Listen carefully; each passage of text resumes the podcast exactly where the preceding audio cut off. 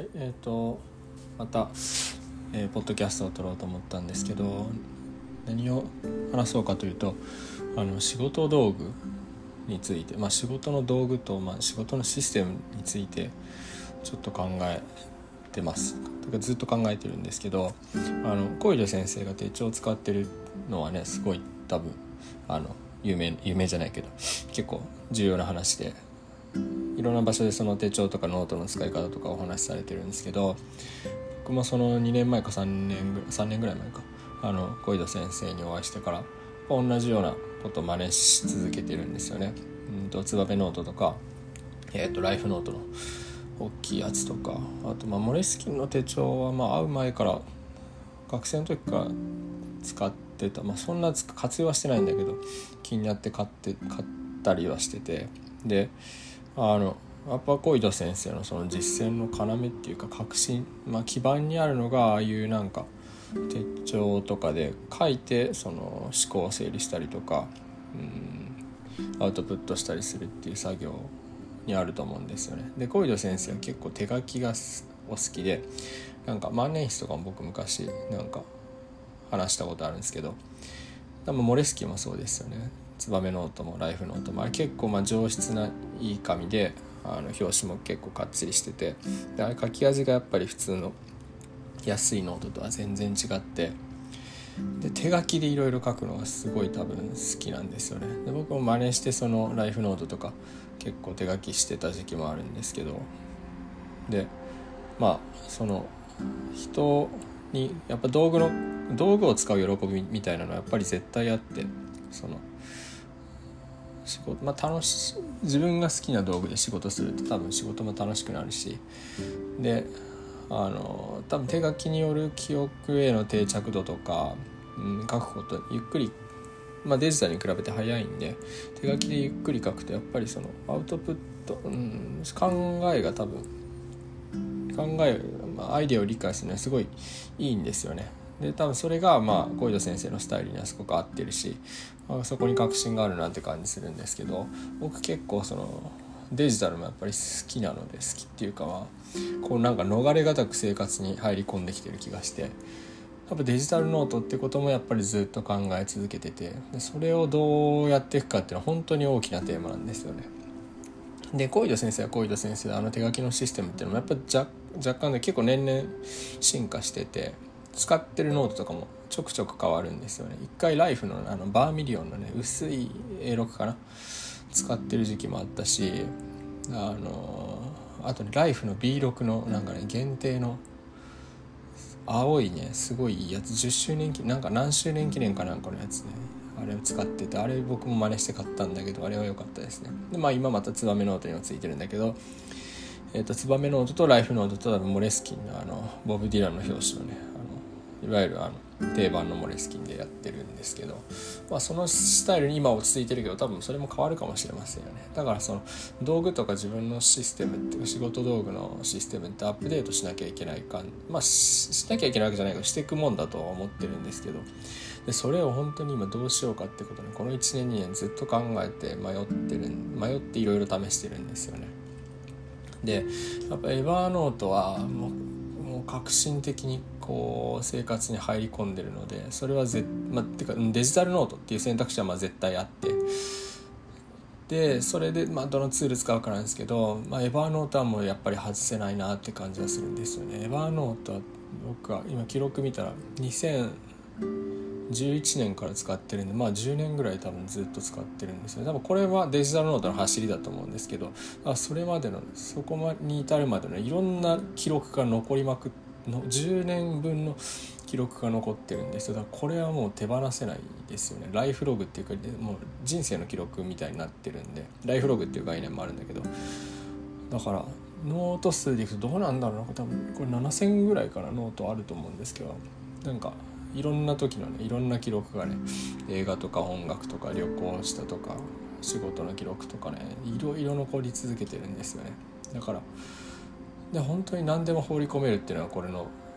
便利さなんで今だからあのセミナーやる時とかあの冊子の企画とかのそのプロジェクトノートっていうかねいわゆるそれについての記録とかも全部ここにあるしなんかそう。NPO の仕事関係も全部入ってるし学校の仕事も入ってるしなんかちょっとしたメモとかとにかくデジタルのノートとしては本当に手放せないですよね。だからまあプレミアムプランでずっとやってるんですけど。でそれとその他のやつをどうあの有機的に絡ませていくかっていうのもが結構な課題で。でにその他にもいろいろね Discord とかも使ってるし Scrapbox もちょこっと触ってるしで Notion も使ってるしまあなんかその辺あでその辺のやつはねあのその辺のいろんなアプリ関係アプリとかツールとかの関係は今日読んだんですけどあの倉下さん倉下忠憲さんっていう、まあ、物書きがの方が作ったねあ書いたあの Kindle Unlimited で読めるんですけどライフハックの道具箱2020 2021ってやつがね出て、まあ、薄っぺらいんですけど結構いい本であのその辺のなんだろうノートツールデジタル関係の、えー、ノートツールとかその辺がこう全部網羅されててね紹介されてる、まあ、読みやすいカタログ的に読める本なんですけど今こういうアプリがあるよとかこういうツールがあるよとかっていうのをずらっと紹介してあってあの便利結構いい本だったんで。僕もそれ読みながらあこれ使ってるなとかこれ使ったけどやめたなとかっていうのいろいろ見たんですけどまあその中でアーモン使えばいいと思うんですけどうんそうそうそう。そうなんです。だからその辺をねなんかどうやってやっていこうかなっていうことも結構今考えてて。であとやっぱあの手書き iPad 使うようになってやっぱ手書きなんかデジタルの手書きノートっていうのの可能性も結構感じてて。あれってものすごくよくってそのやっぱアナログノートって本当にその何度も何度も言ってるんですけど読み返さないんですよね。死蔵していくっていうか本棚にしまって以上終了みたいな風になっていく。で山下先生がその 全部裁断してあのスキャンかけて PDF にしたっていうのもあるのあれもいいなと思うんですけど。そう必要な時にやっぱ呼び出せるってことはね、まあ、やりたいなと思ってて。だからその iPad で書いた手書きメモってすぐ人と共有できるのがすごくよくって教室の中でも子供とその僕のノートパッと AirDrop で渡したりとか職員室で学年の先生に僕のメモを渡したりとかだって書いたメモそのまま JPEG になるから LINE でもすぐ流せるしその辺の強みってすごい。あれ多分検索もできるんですね手書きだけど。だからそう思うとその他のデジタル環境とこう有機的につながってシームレスでこうあの受け渡しができるからやっぱそれはいいなと思うしやっぱその手書きでゆっくり考える書い多分なんかデジタルで書くより手書きの方があの記憶に残りやすいっていうねデータもやっぱり出てるからそのセミナーメモとかやっぱ手書きの方がいいのかなっていう気もするんですよね。なんかはい、だから iPad やっぱグッドノートとかねその辺の手書きアプリは超強力なんであとはえっ、とあともう一つそのうんと最近最近っていうか今日読み終えたやつでねあのテイクノートっていうえっ、と有名な多分今年結構話題になった本なんですけどかなり時間かかったんだけどあの読むのにニクラス・ルーマンっていう人のえっ、とね本あの社会学者なんだけどその人が本当に生涯でね58冊本書いてで数百本論文を書いたっていうすごい多産っていうかねものすごいこの多産な人多産っていうんですかねあの生産量がものすごく多かった生涯における。この人がやってたその文あのメモ術であのゼッテルガステンっていうこのカードにこう断片的なメモをたくさん書いてそれをあの組み合わせて論文書いたり本を執筆したりっていうそのメモ術が書いてあったんですけど、まあ、これって昔のいわゆるその多分あの日本の梅梅沢忠夫の「知的精査の技術」っていう超古典的なあの本があるんだけどあの人と一緒ですね。あのいろんな情報カードにしてこう切り張りしてやっていこうっていう話あの切り張りっていうかそれを組み合わせて情報を作作ってこうよってだから基本的に毎日そのちっちゃいメモに書いていくだけでいいんだけどそれだけでえー、っとあのそれを組み合わせていくだけでまとまったなんだろう文章なり、えー、論文なりが書け書いてくる書いていくことができるっていう話で、うん、この本テイクノート自体なんか、まあ、その方法自体あんまり目新しさなかったんだけどテイクノートってやっぱ結構いいこと書いてあって学習どうしたらこう忘却しないかとかどうしたら記憶に残るかみたいなこととかあの結構勉強になりましたね。アイディア作ったりとか、うん、考え整理したりとかっていう意味で。でやっぱなんか重要なのいろいろあると思うんだけど重要なのはその結局その記憶に残したかったら時間かけることっていうことも書いてあってその手間かけたほどやっぱり覚わるんですよね。なんか楽して記憶するってやっぱ無理で。そうそう。でもまあ本自体は結構いい本でしたね。でもそれとは一方で別になんかその最近また聞いたポッドキャストの話なんですけどあのメモを取らない読書メモを取らないって話が出ててすごい面白いなと思ったんですけどその読書メモど読書しても忘れてくからメモ取りたいっていうのもあるんだけどいや必要な情報はちゃんとその時になったら思い出せるんだから別にメモ取らなくていいよって話をしててあのそうだなって思うことあって確かに僕たちその昔好きな漫画とか読んでた時とかってメモ取らないですよね。でも取らなくても次の日その話題で学校で喋れたじゃないですかなんか「スラムダンクの新刊がさ昨日乗ってた「ジャンプ」の「スラムダンクがどうだったかとか別にメモ取ってなくても喋れましたよね。あのなんだろう好きな「ドラゴンボール」のキャラクターとかさ。なんだろうあとなんかゲームとかもさゲームのとかも別にメモ取ったりとかそんなしなくてもこれがどうなったかとかって話だって趣味のことってそんな趣味でやってることでメモ取らないですよね。僕だってそんな自分が好きなバンドのこととかメモ書いたりとかした覚えないしただ夢中になってその CD 屋さん巡ったりとかあの音楽雑誌読んだりとかしてただけでそれだけでも相当人と喋れたじゃないですか。その好きなバンドがどうしたとかそのギタリストが誰だとかどんな機材使ってるとか何年に何ていうアルバム出したとか。でそのアルバムのプロデューサーが誰でとか曲の順序とかも多分好きなやつだったら覚えてるし。だから覚えてますよねだから結局そんなことメモしなくっても本当にその自分が夢中だったら覚えてられるような気もするんですよね。っていうことをまああのその多分ポッドキャストの人言ってたと思うんだけど、まあ、そのアルバム音楽云々の話はしてなかったけどだから夢中になって読めば多分しっかり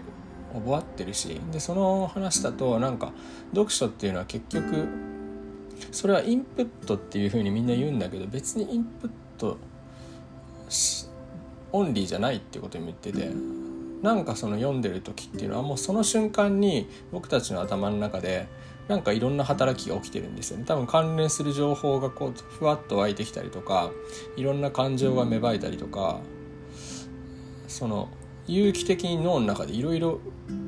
生み出されてるというかクリエイトされてるんですね多分僕の元からある情報のネットワークの中にその新しい情報が引っかかってきてでそこに対して多分いろいろ反応してるんですよなんか。だって小説読む時とかいろんな感情が呼び起こされるじゃないですかだからそれがもうすでにアウトプットだから読書はインプットでそのためにアウトプットしなきゃいけないっていう考え方はなんかそもそもなんかすごく変な話でその瞬間だって同じ本読んでも多分僕と別の人だったら多分その考えること違うし引っかかってくるポイントも違うしそこで呼び起こされる感情も多分違うと思うんですよだからそれがもうそのままアウトプットなんだから別にこう意識どうこうする必要はなくって。で何にもメモ取ってなくってもなんかふと思い出す瞬間ってありますよね。なんか。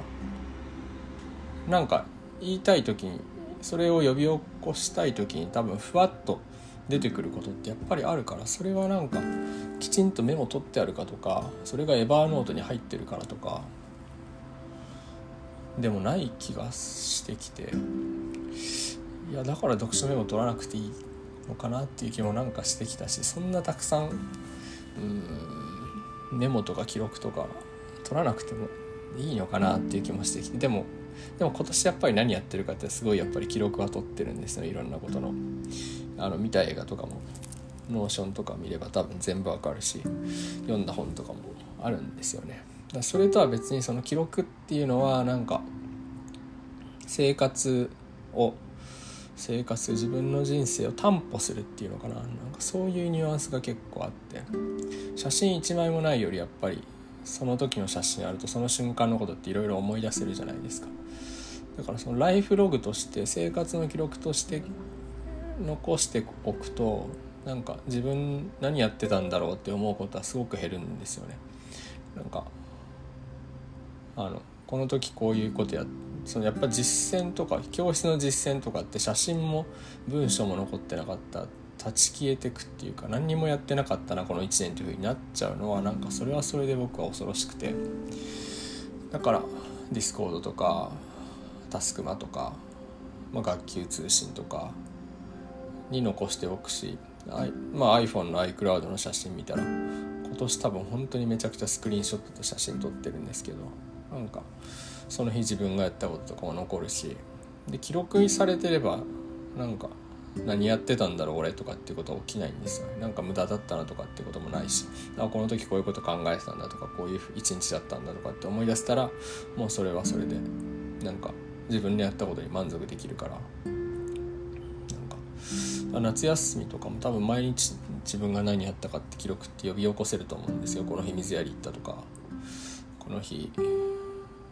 こんなセミナー受けたとかっていうのも。だからうんなんかその辺悩ましいんだけど。だからでもまあデジタルそうだな。デジタルでも手書きでもとにかく、うん、記録は、うん、残したいような気もしますよね。でもどそう、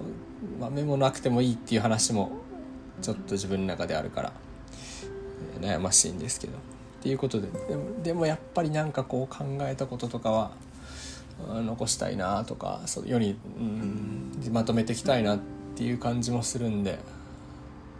まあ、何かしら多分今年のツール使っていくと思うんですけどとりあえずや今年やめたのはツバメノートは持つのはやめましたね。あのちっちゃいみんなが使ってるやつ。あれはもう一切なくて iPad のグッドノートだけになりましたけど、まあ、それでどうかっていうところまでは分かんないけどやっぱりデジタルノートは拡張性が高いなと思って写真がそこに入れれたりとか画像を入れれたりとかスキャンした書類も取り込めたりとかってする。でしかもそれを人に吐き出してすぐ LINE とかエアドロップで共有できるっていうのはできるなと思ってますね。うん。でもちょっと2022年どういうツール使ってどういうふうに仕事していくかっていうのもうん考えていきたいなっていうところです。特にその結論が出たわけじゃないんだけど今ずっと考えてることをまとめるとこんな感じですね。